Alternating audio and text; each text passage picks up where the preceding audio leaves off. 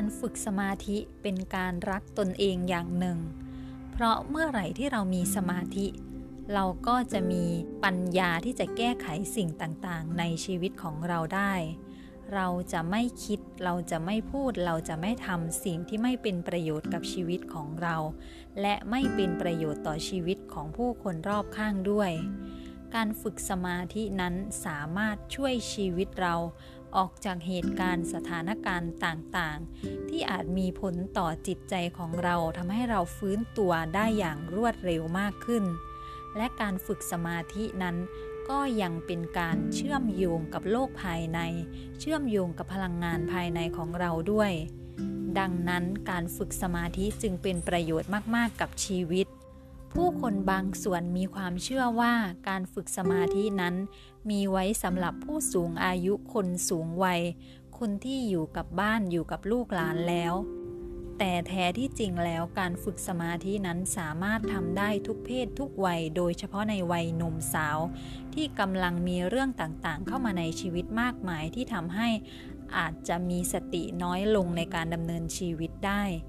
ในขณะที่เรายังมีเรี่ยวแรง มีกำลังกายกำลังใจที่เข้มแข็งแข็งแรงสมบูรณ์อยู่ เราควรเป็นอย่างยิ่งที่จะฝึกสมาธิ เพราะไม่มีใครรู้ว่าพรุ่งนี้หรือชาติหน้าอะไรจะมาก่อน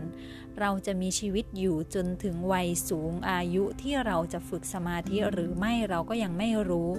ดังนั้นขณะที่เรายังมีชีวิตอยู่ ในช่วงนี้ในช่วงปัจจุบันนี้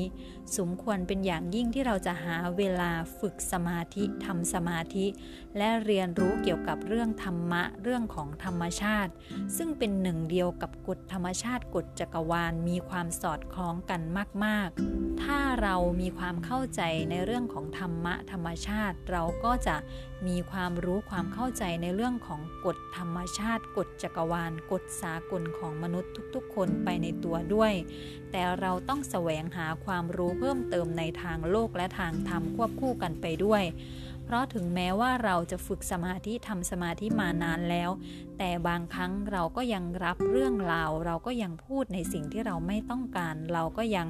ฟังในสิ่งที่ทำให้เกิดความรู้สึกไม่ดีต่อจิตใจของเรา นั่นจึงเป็นการทำร้ายตนเองโดยที่เราอาจไม่เคยรู้ตัวมาก่อนการฝึกสมาธิจึงสำคัญมาก ๆ ต่อชีวิตต่อจิตใจต่อจิตวิญญาณของเราอย่างแท้จริงสำหรับมนุษย์ทุก ๆ คน